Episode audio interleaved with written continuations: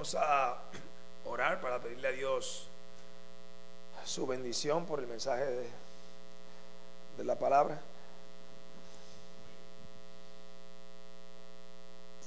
Oh Señor, que, que dulce es cantar de tu persona, Padre, como un abrigo que nos protege en tiempo de tempestad. Que podamos, Padre, con el corazón decir que solo queremos habitar bajo tu presencia, Señor, y no con nada más ni nadie más en este mundo. Que tú seas, Señor, nuestra protección y, que y nuestro refugio, Padre. Y que nuestra vida refleje eso al buscarte, Señor, de todo corazón y con todas nuestras fuerzas. Pero sabemos que esto no es algo que está en nosotros mismos, por lo que te clamamos que tu Espíritu, Señor, nos dé ese amor por ti y también nos asista en este tiempo que llevamos tu palabra para que ella pueda ser de edificación a tu pueblo y de salvación a aquellos que no te conocen. En Cristo lo pedimos. Amén. Amén. Y continuamos viendo cómo la escritura nos muestra en este libro de Génesis el, corazón nuestro a medida que vemos las interacciones que ocurren en estas familias de la nación de Israel y como Dios, a pesar de lo accidentado y doloroso que es muchas veces ver la interacción humana con todos los defectos y pecados que tenemos, lleva a cabo, a pesar de eso, su plan eterno.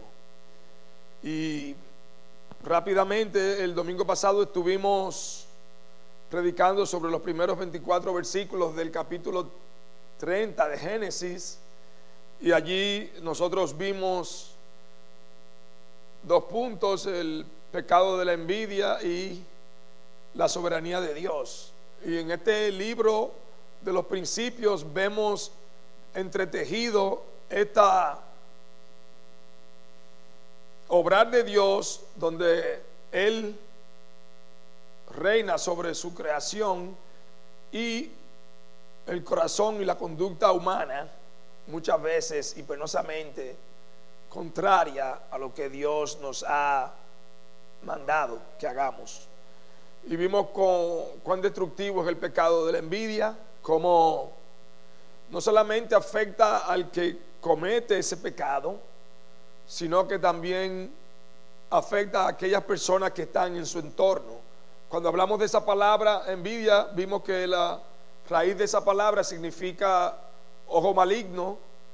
El envidioso muchas veces mira al otro con un ojo malicioso porque lo ve que posee lo que ellos quieren.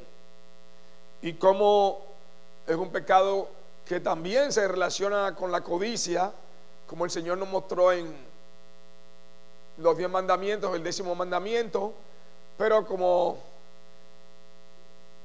debemos aclarar, no es exactamente lo mismo y tienen diferencias. El envidioso fundamentalmente quiere lo que el otro posee, sean dones o logros, oposiciones, oposición, pero el codicioso quiere tener cada vez más y más, independientemente de que otra gente lo posea.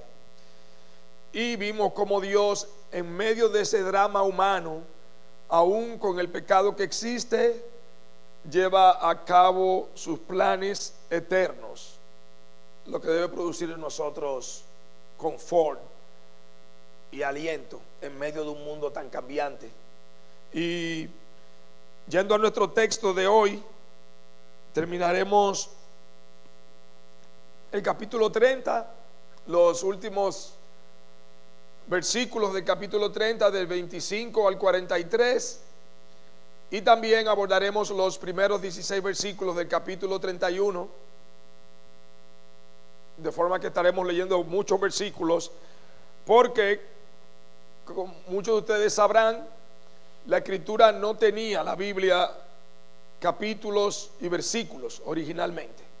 Eso se hizo para que las personas pudieran, pudiésemos ubicar un texto en un lugar específico de la escritura.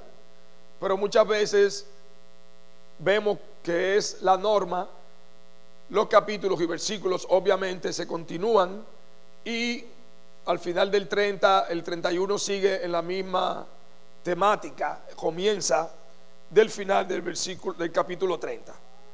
Pues lo que tengan de ustedes sus Biblias, acompáñenme y leeremos primero Génesis 30 de los versículos 25 al 43. Y leo. Aconteció cuando Raquel hubo dado a luz a José, que Jacob dijo a Labán, envíame e iré a mi lugar y a mi tierra. Dame mis mujeres y mis hijos, por las cuales he servido contigo, y déjame ir. Pues tú sabes los servicios que te he hecho. Y Labán le respondió, halle yo ahora gracia en tus ojos y quédate. He experimentado que Jehová me ha bendecido por tu causa.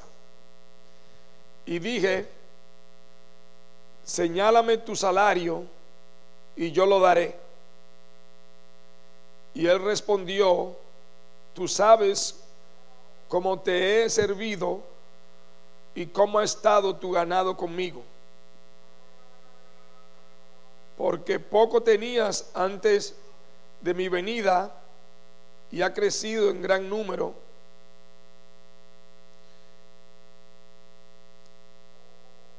Y Jehová te ha bendecido con mi llegada. Y ahora, ¿cuándo trabajaré también por mi propia casa? Y él dijo, ¿qué te daré? Y respondió Jacob, no me des nada. Si hicieres por mí esto, volveré a apacentar tus ovejas.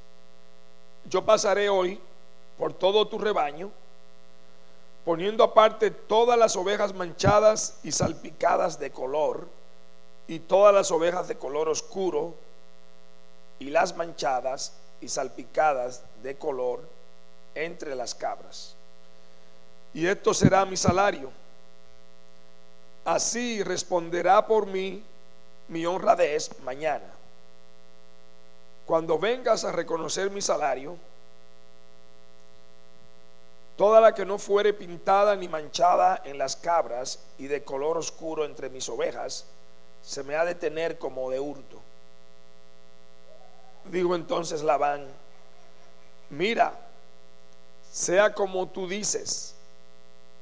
Y Labán apartó aquel día los machos cabríos manchados y rayados, y todas las cabras manchadas y salpicadas de color, y toda aquella que tenía en sí algo de blanco, y todas las de color oscuro entre las ovejas, y las puso en mano de sus hijos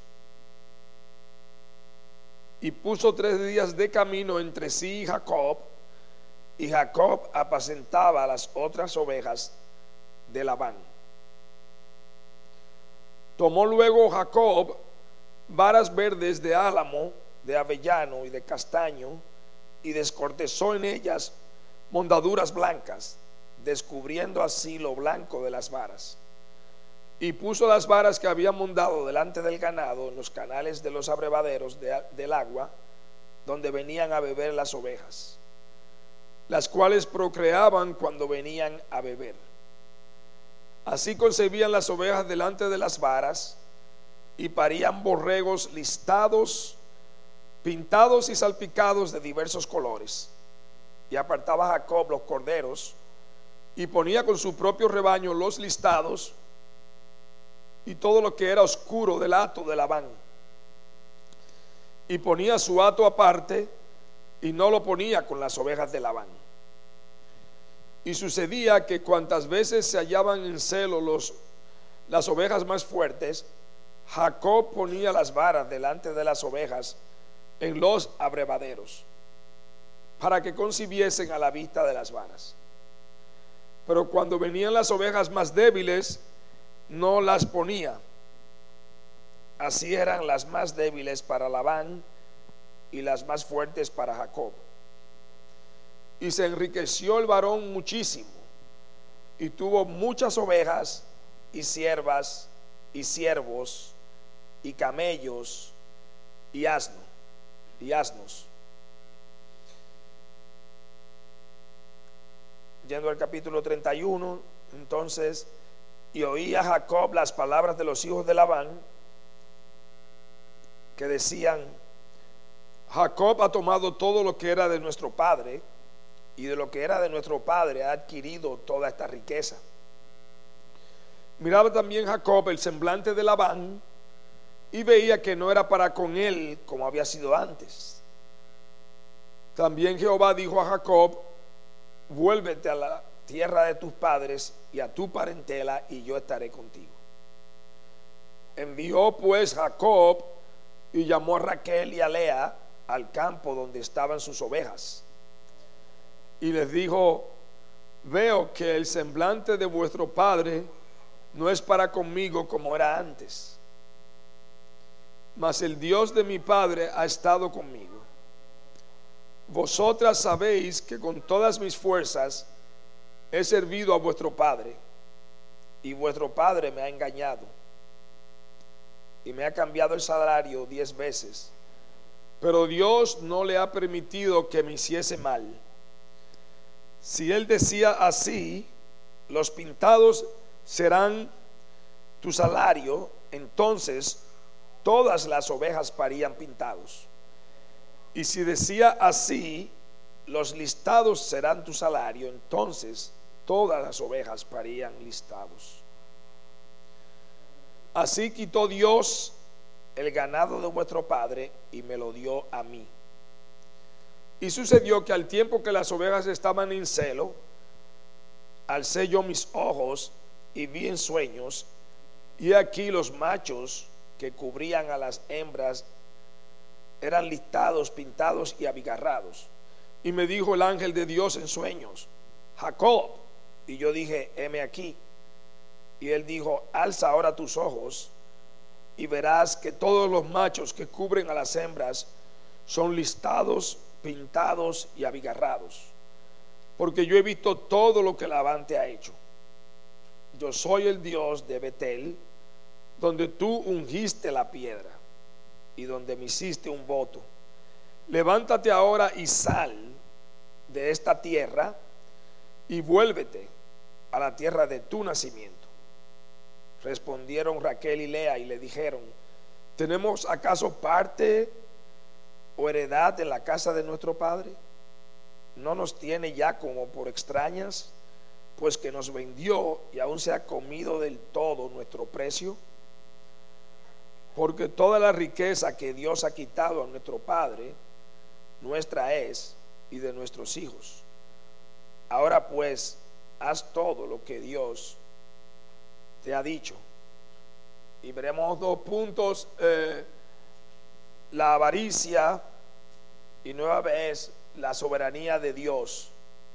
Y vemos en el inicio de nuestro texto, en el capítulo 30, como la continuación de lo que habíamos hablado el predicado el domingo pasado, continúa aquí y luego que Raquel ya había dado a luz a José, que fue donde concluimos la semana pasada, ahí es cuando Jacob ya le dice a Labán que él quiere partir a su tierra.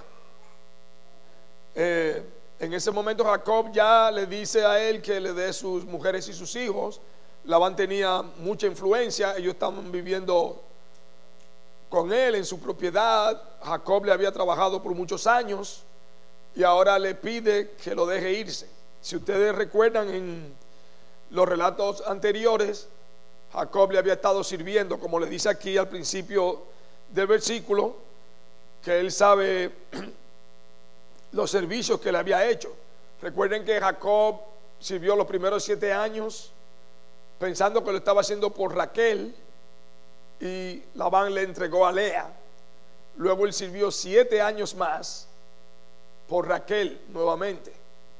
O sea que en este momento debemos imaginarnos que al menos 14 años ya habían pasado desde que Jacob estaba con Labán y ya él quería partir para enfocarse más directamente en su familia y volver a la tierra de sus padres. Y nosotros vemos aquí que Labán vuelve y le dice que si él ha hallado gracia en sus ojos o le pide que se quedase. Recuérdense que eso fue lo que sucedió también al principio cuando Labán le insistió para que Jacob se quedase nuevamente luego de haber servido los primeros siete años. Y vemos que Labán ahora le propone un salario. Labán le propone ahora un acuerdo financiero para incentivar a Jacob a que continúe viviendo con él. Y ya Labán, podemos imaginarnos que tenía mucha dependencia en Jacob porque había trabajado para él por muchos años. Y aparte de eso la familia de él se había quedado ahí mismo y los nietos.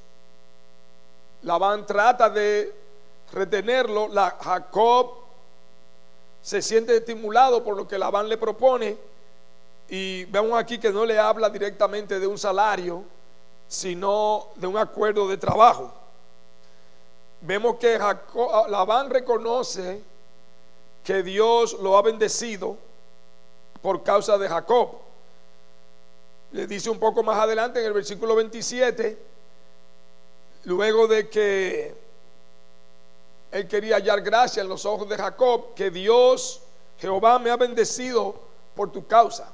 O sea que Labán entendía, no que Dios lo había directamente bendecido, él se había beneficiado, pero que la presencia de Jacob ahí había sido de bendición para él, porque Dios iba a bendecir lo que Jacob hacía.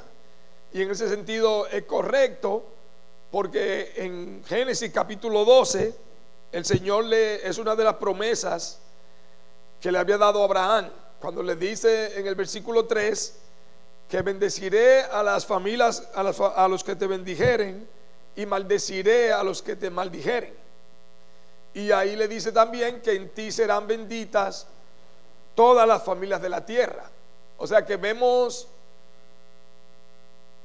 cumplimiento en, ese, en esa profecía que el Señor, esa promesa que el Señor le dio a Abraham, porque Jacob, estando en la casa de Labán, produce a través de su trabajo y lo que ha hecho, que Dios prosperara abundantemente a Labán y Labán lo quiere retener porque ve que le ha sido de mucha bendición. Y vemos que Jacob quiere acordar entonces una manera de trabajar ahora para él con mayor beneficio y le propone que ahora con el ganado hagan lo siguiente. Luego que Jacob le responde, bueno, le reafirma básicamente en los versículos 29 y 30, tú sabes que Dios te ha bendecido por mi presencia, con mi llegada y cuando trabajaré para mi casa. Y Jacob le reitera que está consciente de que Dios ha bendecido a Labán. Y cuando Labán le dice que te daré, vemos que ahí Jacob procede al acuerdo, al plan de las ovejas y las cabras, de forma que las que fueran pintadas, salpicadas, manchadas o de color oscuro iban a pertenecer a Jacob y las demás a Labán. Vemos que Labán está de acuerdo y parece que el número de las ovejas que eran salpicadas o manchadas o de color oscuro eran la menor cantidad. Vemos ahí que Labán hace el procedimiento él mismo. Dice que él apartó, nos dice en el versículo 35 que Labán apartó los machos cabríos, los manchados y los rayados. Y vemos que en esta ocasión, cuando Jacob le propone hacerlo, antes de entrar en este texto, en el 35, Jacob le dice que mi honradez hablará por mí. Si aparece alguna oveja que no sea salpicada, manchada o listada o de color oscuro o cabra, que se la quitara como de hurto. Y vemos en esto una diferencia, dice el comentarista, con lo que Jacob hizo con su propio hermano Esaú, donde no fue tan transparente en lo que quería hacer. Pero bueno, Labán termina haciendo él la separación. Nos dice el versículo más adelante que Labán apartó aquel día los machos cabríos manchados y rayados y todas las cabras manchadas y salpicadas y toda aquella que tenía algo de blanco. Esas iban a ser las de Jacob. Luego las separó, nos dice el texto más adelante, con tres días de camino entre sí. O sea que no iban a estar cerca la una de las otras.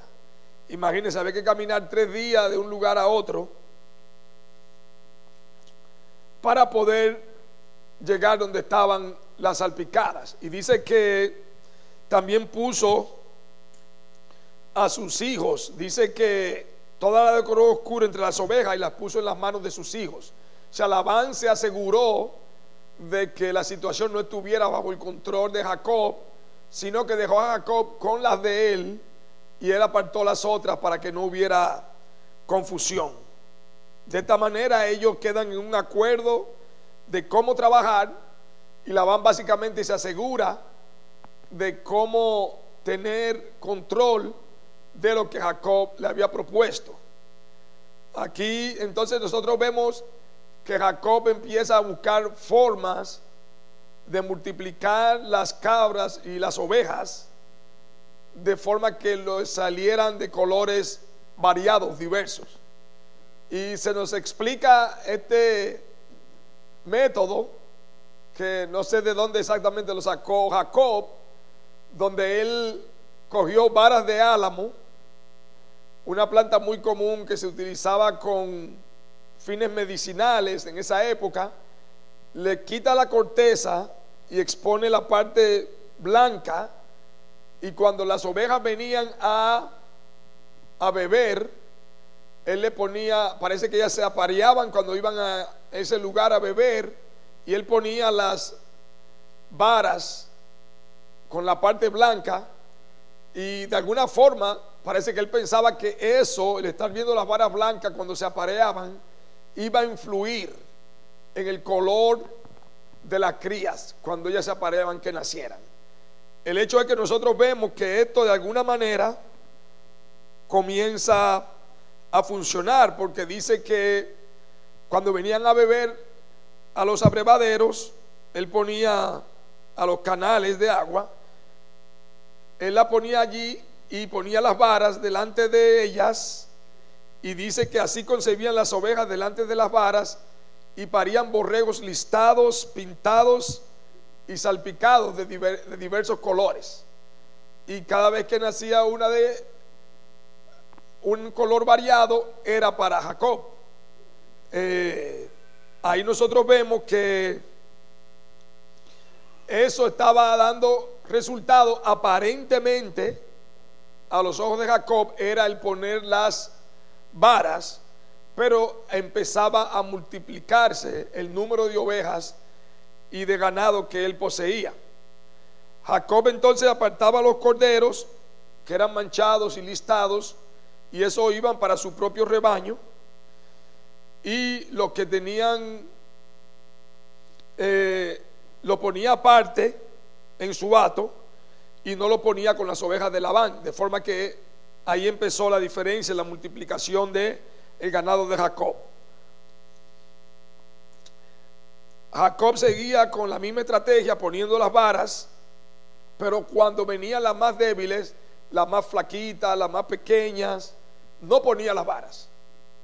Solamente ponía las varas cuando venían las más fuertes, las más grandes, y de esa forma él empezó a tener un ganado más fuerte, porque la que concebían delante de las varas eran las más grandes, las más fuertes, eran cuando eran manchados, iban para él y cuando venían las débiles o más pequeñas, él no ponía las varas. Nosotros, sin embargo, sabemos algo ya más técnico, médicamente hablando o científicamente hablando, podría decirse, había algo en el hecho de que las ovejas, aunque tengan un color único, muchas veces tienen genes que son mezclados. Y eso ocurre en los seres humanos y en muchas diferentes especies de animales, que hay lo que se llaman, que tienen genes iguales de dos diferentes progenitores, que son genes que coinciden con el mismo color de piel o de cabello, y esas personas tienden a ser de una característica física externa más consistente. Hay casos en que la persona está con genes que no son exactamente iguales, sino que tienen descendencia de diferentes características físicas y allí nacen con una característica física externa no tan homogénea como en otros casos. En otras palabras, hay poblaciones que tienen más influencia genética de diferentes tipos de etnias y razas. Y allí tiene que haber más variabilidad, tanto en los animales en cuanto a color como en seres humanos. En ese caso se cree que de las ovejas, solamente un tercio de las ovejas que Jacob estaba cuidando tenían esos genes tan puros que daban un solo color. Y que en realidad dos tercios, o básicamente el 60 y 70%, 65% de las ovejas tenían esos genes mezclados y eso producía ovejas salpicadas, manchadas, listadas, y eso le daba a Jacob un porcentaje, no mayor, como la cuarta parte, un 25% de ovejas salpicadas, que era lo que él obtenía. Aún así, Jacob iba a tener una cantidad menor de ovejas que, que Labán. O sea que nosotros vemos que realmente el hecho de poner las varas blancas delante de los bebederos de agua no influenciaba en el color de las crías de las ovejas o de las cabras, sino que realmente hay un principio que Jacob quizás no estaba consciente, pero él trataba de buscar alguna variabilidad, pero hay un principio ahí de herencia, de genética, que le iba a dar, aunque sea la cuarta parte de las ovejas manchadas y salpicadas y abigarradas. Y nosotros vemos que entonces los hijos de Jacob se empiezan a sentir bastante molestos porque están viendo que su herencia se pierde. Porque todo lo que tenía los hijos de Labán, porque todo lo que tenía Jacob ahora era lo que le pertenecía a ellos. Y nosotros vemos como los hijos ya no miraban en el principio del capítulo 31 con la misma ah, de la misma manera a Jacob. Vemos que nos dice que los hijos de Labán decían, Jacob ha tomado lo que era nuestro, de nuestro padre, y con eso ha adquirido toda esta riqueza. Lo veían básicamente como que lo desfalcó, que le quitó todo. Y también el semblante de Labán ya no era para con Jacob el mismo. Esto había cambiado drásticamente la situación. Vemos que ahora la situación es muy distinta. Ya Labán no se siente satisfecho con Jacob, quiere ahora eh, hay una situación que ha cambiado drásticamente y ya el favor de Labán y sus hijos, los, los varones, no está con Jacob. Eh, pero nosotros vemos también que eh, el ángel, eh, Dios, Dios vemos también que un poco más adelante en el versículo 3, le dice a Jacob que volviese a la tierra de sus padres y a su familia paterna. Vemos que Dios le dice que vuelva y que Dios estará con él. O sea que nosotros vemos, empezamos a ver ahí que en todo este proceso, a pesar de las diferencias que hay entre Jacob y Labán y los intercambios financieros que han habido, Dios ahora quiere que Labán parta, que Jacob parta de Padán Arán, donde se encontraba con Labán, a la tierra de sus padres. Y Dios le promete su protección. Y vemos que Jacob entonces comunica la situación a Lea y a Raquel y les expresa que ya Labán ha cambiado con él. Nos dice que el rostro de Labán no era el mismo para con él como era antes. Y a pesar de eso, él dice que Dios ha estado con él. Porque sabemos que Labán varias veces lo retuvo y vemos que no fue justo con él en muchas ocasiones en cuanto a lo financiero. Eh, Jacob le explica esto a Raquel y a Lea y les dice más adelante en el versículo 6 y 7 que ellas mismas sabían que él había servido al padre de ellas con todas sus fuerzas y que Labán lo había engañado. Jacob estaba consciente de eso y le había cambiado el salario diez veces, nos dice aquí, múltiples veces. Eh, pero dice él nuevamente que Dios no había permitido que Labán le hiciera mal. O sea que vemos por un lado a Jacob consciente de lo que está pasando, de que Labán lo había engañado, le había cambiado el sueldo varias veces, pero como Dios estaba protegiendo a Jacob. Pero es lo mismo que también Labán reconoció al principio, que la bendición que él tenía con la presencia de Jacob allá en Padán Arán era porque Dios estaba con él. Y ahora vemos el lado inverso, donde Jacob reconoce que a pesar del engaño que Labán ha cometido con él y cómo le ha cambiado el salario varias veces, no ha permitido Dios que le hiciera más mal porque Dios estaba con él. O sea que vemos por un lado a Dios aún llevando a cabo su propósito en medio de los problemas y los conflictos y las dificultades en la relación que había entre Dios, entre Jacob y Labán. Jacob procede a seguir explicándole a, a Lea y a Raquel que entonces con el acuerdo que tuvieron de los borregos, cuando Jacob, decía, eh, Labán decía, bueno, los listados son los tuyos, empezaban a parir listados.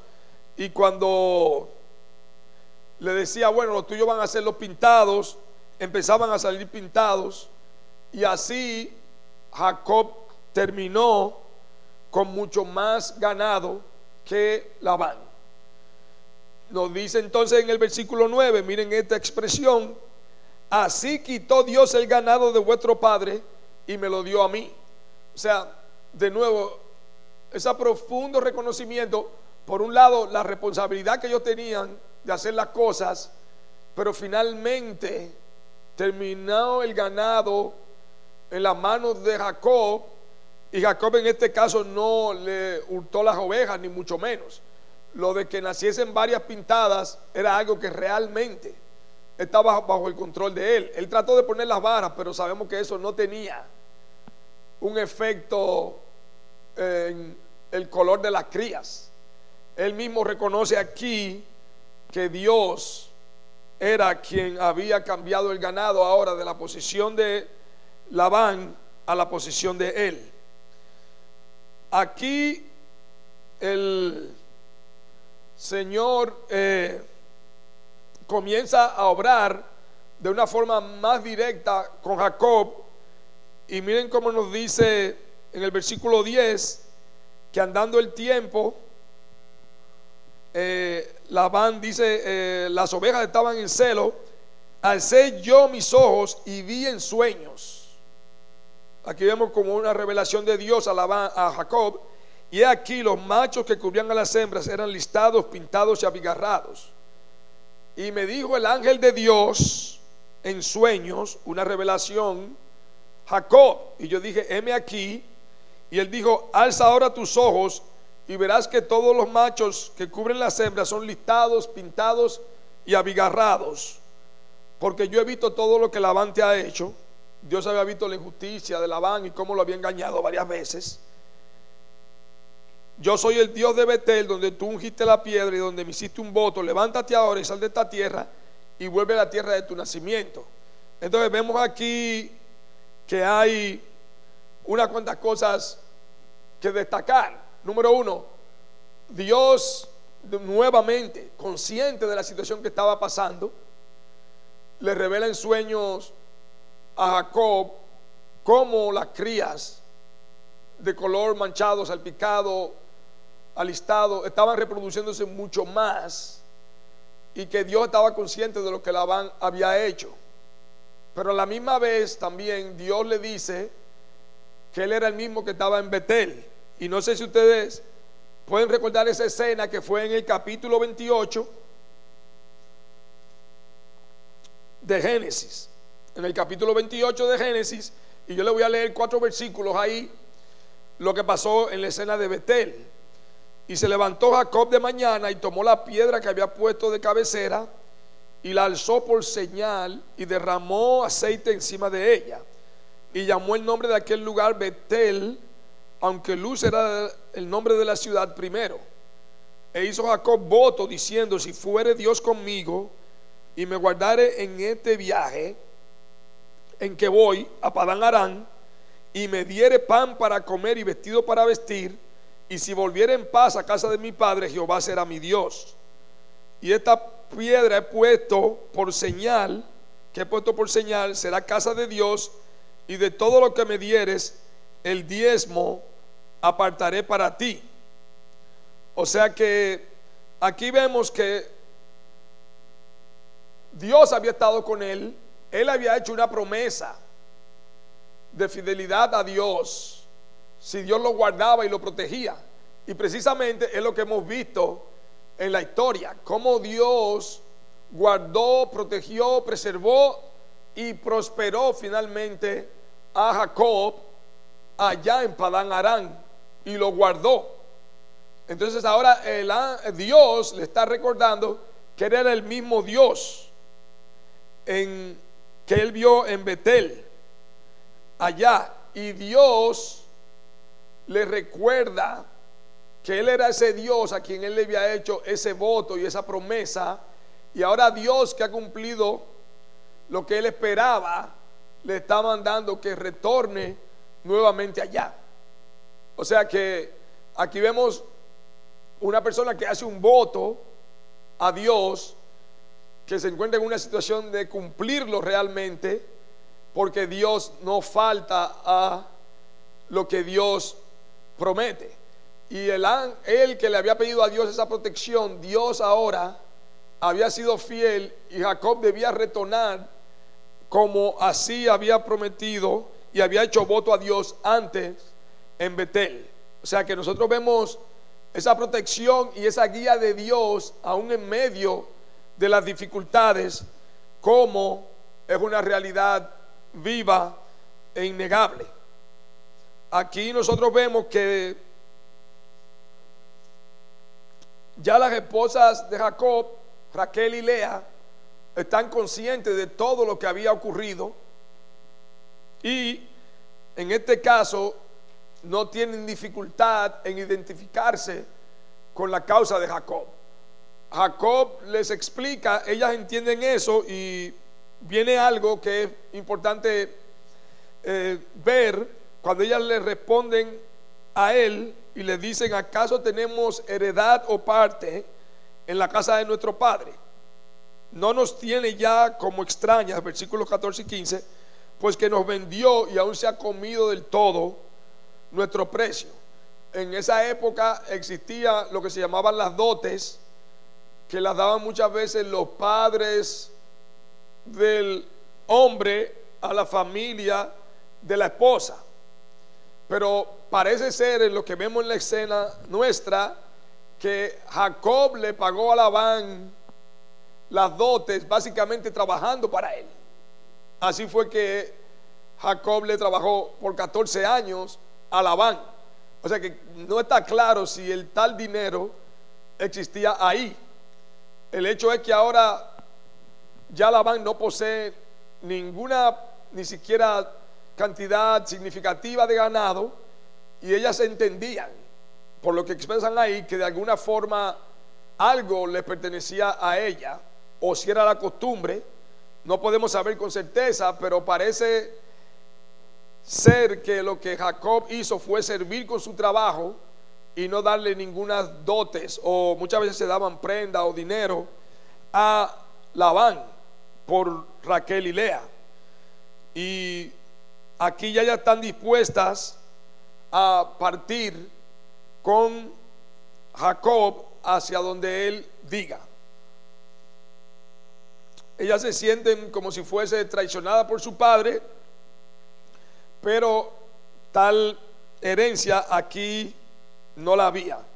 El hecho principal es que ya ellas ven que él la está viendo con mal a Jacob y ellas están identificadas con esa causa y están dispuestas a partir con él al ver lo que había acontecido de que Labán no había lidiado fielmente en cuanto a su trato de cambiarle el salario y engañarlo varias veces a Jacob y ahora como Jacob había terminado con la mayor parte del ganado, ya no quería, ya había mucha enemistad entre Jacob y Labán y los hijos de Labán que naturalmente veían que su herencia estaba arruinada.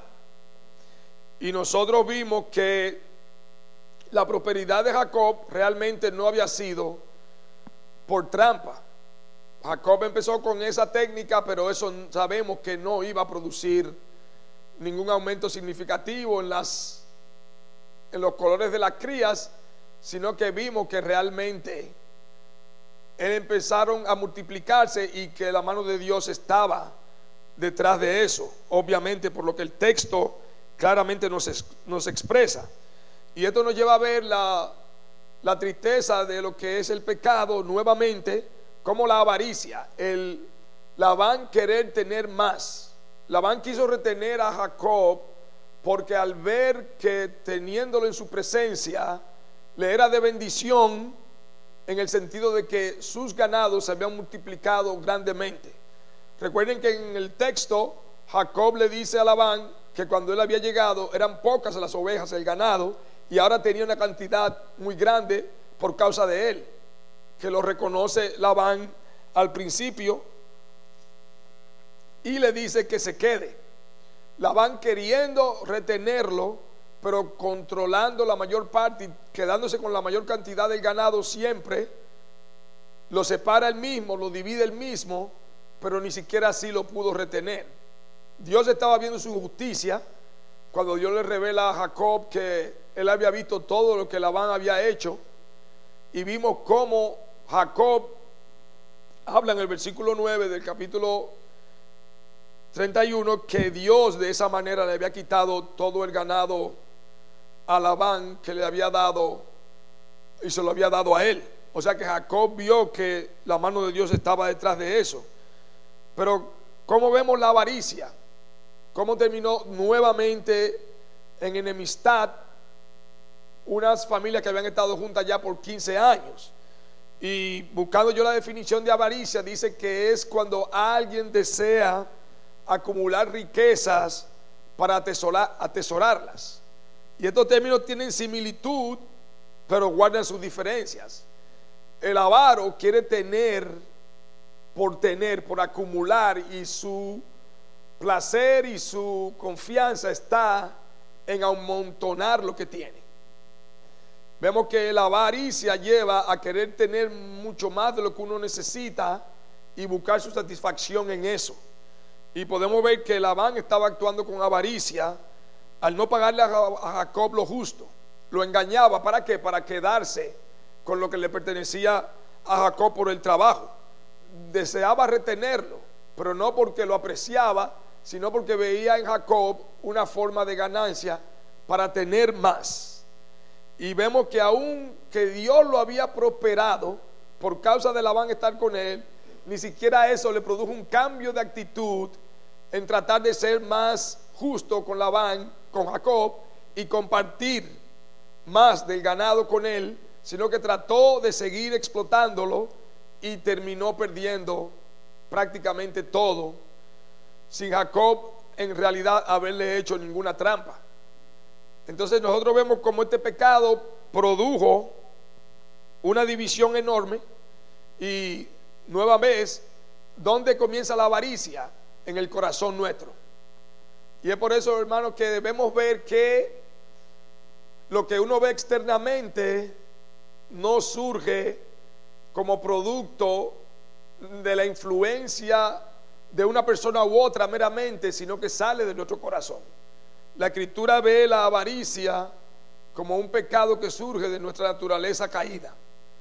Y en el, en el libro de Jeremías, en el capítulo 17, en el libro del profeta Jeremías, en el capítulo 17, en el versículo 9, la escritura nos habla de ese texto muy conocido, donde nos dice que engañoso es el corazón más que todas las cosas y perverso, ¿quién lo conocerá? Y vemos ahí nuevamente en similitud al sermón pasado, veamos que la envidia surgía de nuestro corazón y la avaricia es otro fruto de la carne, que también surge de nuestro corazón.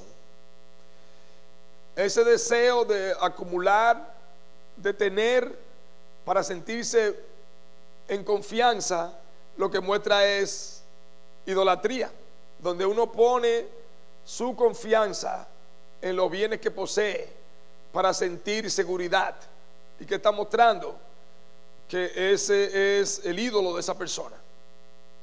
Una persona no tiene que tener una imagen como nosotros clásicamente vemos y adorarla para ser un idólatra. Un ídolo es todo aquello en lo que nosotros ponemos nuestra confianza y nuestra seguridad como algo primario, lo que nos mueve. Una persona no tiene que adorar imágenes para saber que es un ídolo. Si nosotros vivimos con una persona un tiempo, un mes o dos o tres meses, vamos a ver qué esa persona adora. No tenemos que tener imágenes. Si tú piensas en la forma en que tú vives, qué te mueve, cuál es el centro, qué es lo que te da confianza, qué es lo que te levanta cada mañana, eso es el centro de tu vida, ese es tu ídolo en que tú tienes tu confianza y tu seguridad. Y hermanos, debemos ser cuidadosos. ¿Por qué? Porque eso es un pecado del corazón y nuestro corazón es engañoso. Y es por eso que a manera de aplicación es importante cuando nosotros queramos saber dónde tenemos que cambiar, preguntémoslo a un ser querido, a alguien que nos quiera. Si nosotros queremos saber qué debemos cambiar, pregúntale, hermana querida, a tu esposo, pregúntale, hermano querida, a tu esposa, que ellos ven que tú debes hacer distinto. Porque eso se refleja y es visible a los ojos de otros. Entonces no podemos llevarnos en que nos sentimos que yo no soy esto, no soy aquello. Mira a ver con las personas que te rodean que ellos ven en ti. Y eso te va a dejar saber lo que tú estás reflejando. Mira que la escritura nos dice que es perverso y engañoso el corazón. Muchas veces uno puede sentir o tener una opinión de uno mismo. Pero esa opinión muchas veces es personal y no es realmente lo que nosotros están viendo en nosotros. Y es por eso que es importante buscar y hablar con un hermano maduro y todo eso, porque la escritura no se, no se equivoca y dice que en multitud de consejeros hay sabiduría. Miren cómo nos dice Habacuc en el Antiguo Testamento, en el capítulo 2, en el libro de Habacuc. Es el libro de los profetas menores. Y mire cómo nos dice Habacuc en el capítulo 2, en el versículo 5. Y también el que es dado al vino es traicionero hombre soberbio que no permanecerá. Ensanchó como el Seol su alma, y es como la muerte que no se saciará. Antes reunió para sí todas las gentes y juntó para sí todos los pueblos. Esa palabra que dice aquí, ensanchó como el Seol su alma, se traduce como avaricia. Y miren cómo dice, es como la muerte, que no se saciará, que quiere tener más y más y más. Una persona comienza y quiere estar seguro, yo lo que necesito es una cuentica con tanto, y después que lo tiene quiere un chin más, y después quiere un poquito más, y nunca termina. ¿Por qué? Porque esas cosas no llenan y no existe una cantidad específica. La persona quiere más y más y más y más. Eh, asimismo es el avaro que de tener y tener no se cansa. Y nosotros vemos que es un pecado muy grave en la escritura, la avaricia. Miren cómo viendo esta historia sobre Labán y Jacob, terminaron enemistados prácticamente. Siendo los hijos de Jacob nietos de Labán y la esposa de Jacob hijas de Labán, la familia fraccionada. ¿Por qué? Por causa de la diferencia que hubo con los resultados del ganado. Eso produjo enemistad y división. Y eso es lo que el pecado causa. ¿eh? No afecta solamente al que lo comete, sino a los que están alrededor. Y nada más hay que verlo en una familia, hasta en nuestras propias familias. Busquemos los pecados que hay y cómo afecta a los que están alrededor nuestro. Y es lo que tenemos que ver aquí en la escritura, como nos deja este ejemplo, para que veamos eso. Y peor aún, un estado constante de avaricia como manera de vida muestra que una persona no ha sido objeto de la salvación de Dios. Miren cómo nos dice en el Nuevo Testamento, primero los Corintios capítulo 6, en el versículo 10. El apóstol Pablo ahí, hablándole a los hermanos en la iglesia de Corinto, mire cómo le cita una lista de pecados en el capítulo 6 y en el versículo 10, miren cómo el apóstol les advierte a los hermanos, ni los ladrones, ni los avaros, ni los borrachos, ni los maldicientes, ni los estafadores heredarán el reino de Dios. Entonces vemos ahí como la avaricia en ese versículo es el segundo pecado. Ni los avaros heredarán el reino de Dios. O sea, el que como una práctica común vive con ese objetivo y esa idea de acumular y tener y tener, está mostrando con su manera de vivir que realmente no conoce a Dios. Entonces es un pecado que no solamente afecta al que lo posee, afecta a los demás y muestra que esa persona se encuentra aún esclavizado a su pecado como un signo de que Dios no ha visitado a esa persona con salvación. El Señor Jesucristo nos muestra también en el Nuevo Testamento, en el Evangelio, el mismo problema de la avaricia. Y miren cómo la conexión la podemos ver, cómo la familia de Jacob con Labán se divide, termina en enemistad, y al Señor Jesucristo en Lucas se le acerca alguien que tiene un problema de una herencia con un hermano. Y eso está en Lucas 12. En Lucas capítulo 12 al Señor Jesucristo se le acerca a alguien con un problema de herencia de un hermano que están partiendo la herencia y se le acerca al Señor Jesús.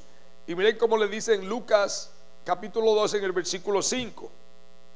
Y les dijo el Señor, luego que la persona se acercó para que el Señor intercediera en la división de la herencia, y el Señor les dice, y les dijo, mirad y guardaos de toda avaricia, porque la vida del hombre no consiste en la abundancia de los bienes que posee. En otras palabras, el valor de la existencia y el centro de la existencia no es acerca de lo que poseemos. Y hermano, en una sociedad como esta, donde eso es lo que le promueven a uno 24 horas al día, 7 días a la semana, anuncio de consumo, de comprar, de tener, de comprar, de poseer, con más razón debemos tener los ojos abiertos. ¿Por qué? Porque ese trajín y ese afán va a ahogar la sed espiritual que tú puedas tener por Dios porque es sutil, pero va entrando y va cambiando tu manera de ver la vida y de valorar las cosas. Y este versículo nos muestra claramente dónde radican las prioridades, lo que deben ser las prioridades para nosotros. Entonces debemos de luchar con este pecado de una manera consciente y alerta y despierta y constante. ¿Por qué? Porque son cosas que suceden lentamente en nuestra mente y van entrando y queremos cambiar y más y más y no nos satisfacemos. Y cuando venimos a ver estamos en esa carrera de tener más y más y eso se vuelve el centro de lo que nos mueve y nos da a nosotros sentido y felicidad y ahí ya es cuando eso ha progresado demasiado. ¿Con qué nosotros vamos a luchar contra eso? Y es con lo que la escritura vez vez nos dice, que sería lo opuesto a avaricia, el ser generoso. Es exactamente lo opuesto. El ser generoso es ser desprendido, dadivoso. Lo que para un avaro sería bien difícil, porque el avaro quiere retener para acumular. Una persona dadivosa no puede retener mucho porque es desprendido, se despoja de las cosas. Entonces nosotros vemos cómo es simplemente un cambio de conducta. No, lo buscamos más profundo en nuestro corazón. Si tú estás aquí, tú estás arrepentido y convertido, y Dios ha obrado en tu vida, el ejemplo supremo que tú debes seguir es Cristo. De forma que cuando una persona muestra generosidad y desprendimiento, es producto de un corazón que está siguiendo a su Señor. Y nosotros vemos que el mayor ejemplo de generosidad en la escritura, ¿quién lo da? Dios mismo. Dios mismo. Nosotros muchas veces leemos la parábola del hijo pródigo y pensamos muchas veces en el hijo que viene harapiento, hambriento y llega, que está comiendo la salgarroba con los cerdos, que desperdició toda su herencia y viene mendigando donde el padre y nosotros vemos eso y el otro hijo que era recto, que estaba siempre en la casa, que se ofende, pero ese no es el centro de la parábola, ese no es el foco. El foco es en el padre que es extremadamente generoso y ¿qué hace? El padre manda a matar el becerro más gordo, le pone anillo, lo viste espléndidamente y es que la magnífica generosidad del padre acerca de Dios, del amor de Dios para con nosotros. ¿Y dónde se expresa eso de manera central y fundamental? En Cristo. ¿ah? En Cristo, que es el ejemplo que Dios nos manda a seguir.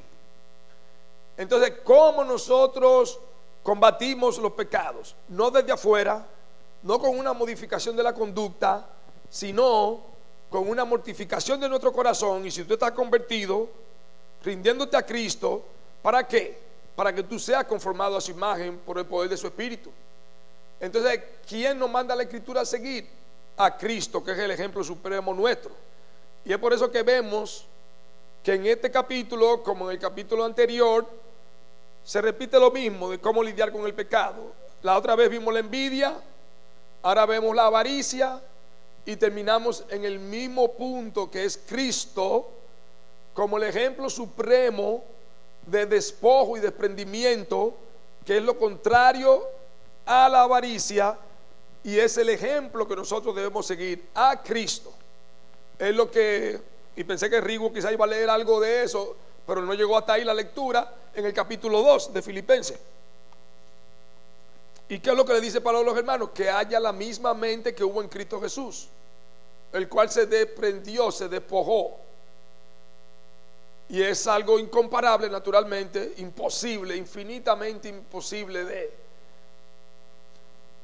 Un ejemplo incomparable, pero nosotros podemos ser una copia microscópica de imitar eso. ¿Cuál? De nosotros ser entonces un medio de bendición a otros de múltiples maneras.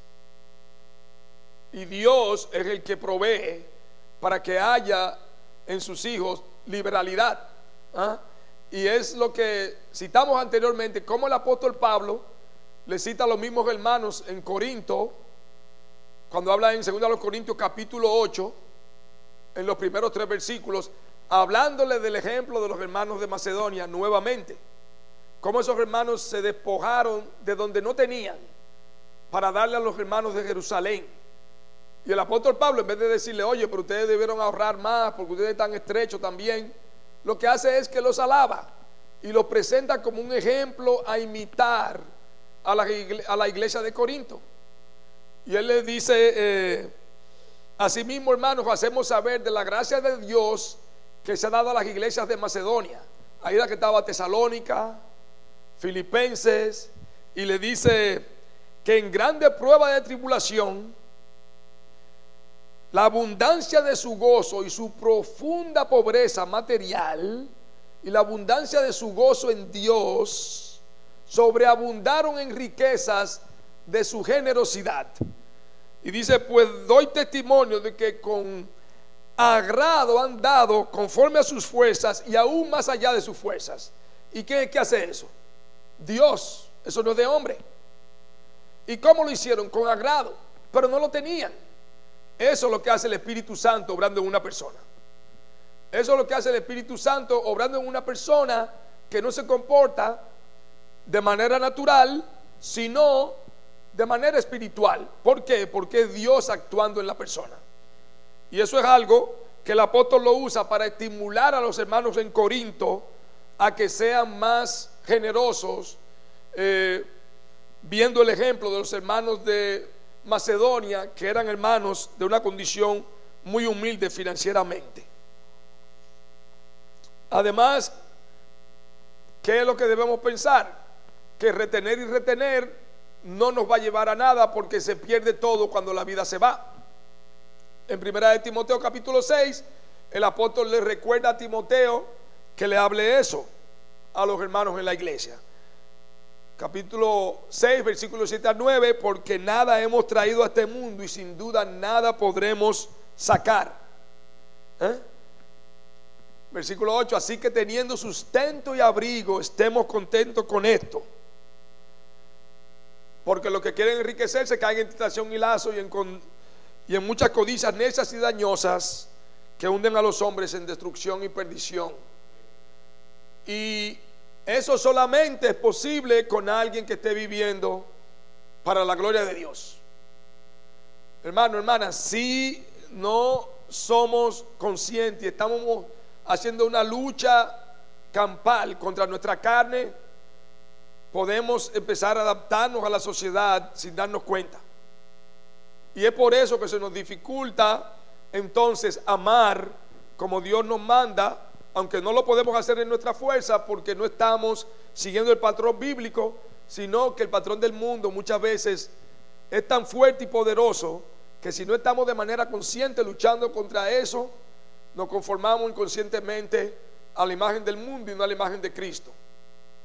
Es algo que no va a nacer de manera espontánea, sino mortificando la carne y negándonos a nosotros mismos. Pero tiene un fruto glorioso porque ciertamente le da toda la honra y la gloria al Señor.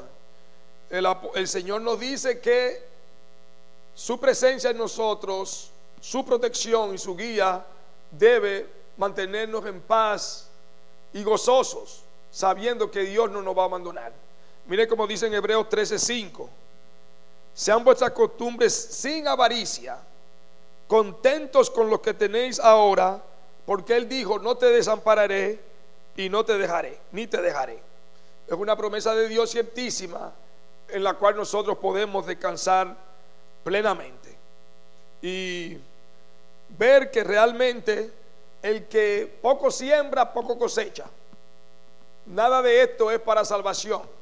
Esto lo hace el creyente por amor a Cristo, por amor al hermano y para vivir para su gloria. Pero asimismo el que escasamente siembra, escasamente segará. Es lo que nos dice 2 Corintios 9. Pero Dios es el que provee para que nosotros seamos generosos con lo que Dios nos da. Y debemos nosotros ver que en todo esto Dios soberanamente obra y Dios es el que produce. Que tengamos lo suficiente para poder compartir con aquellos que están en necesidad. De forma que nosotros veamos que todo lo que tenemos es para glorificar a Dios. Y ahí podemos ver que Dios soberanamente es el que guía todos los eventos, es el que guía todas las cosas, de forma que nosotros tengamos una mente bíblica, hermanos.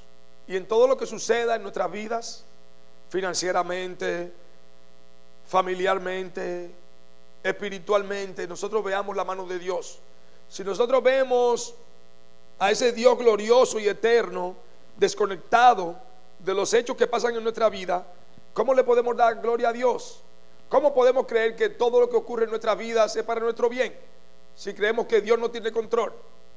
De forma que cada situación que se nos presente, ya sea en la iglesia, ya sea en el hogar, ya sea en el trabajo, nosotros veamos a Dios reinando supremo sobre todo.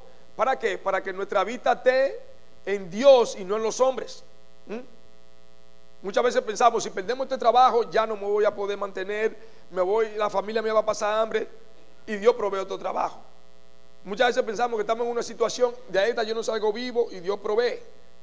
Otras veces cambiamos, nos mudamos para un sitio y pensamos, bueno, ¿y ahora dónde yo voy a tener bendición si tengo tanto tiempo viniendo aquí o lo que sea? Dios, ¿qué le dice en Hebreos 13:5? No te dejaré ni te desampararé. Él está con nosotros y nos guía. De forma que glorifiquemos al Señor, veamos su gloria en todo y amémosle conforme a su palabra. Entonces vimos esos dos puntos, hermano, la avaricia y la soberanía de Dios. Y si tú estás aquí sin Cristo, el Señor a ti te llama a que te arrepientas de tus pecados y le entregues tu vida a Él, para que tengas vida y vida en abundancia. Vamos a orar, hermanos, para pedir la bendición por su palabra y que Dios nos prepare para el anuncio que viene. Gracias Señor por tu amor, bondad y misericordia. Gracias por tu palabra, porque ella es una fuente de vida para nosotros.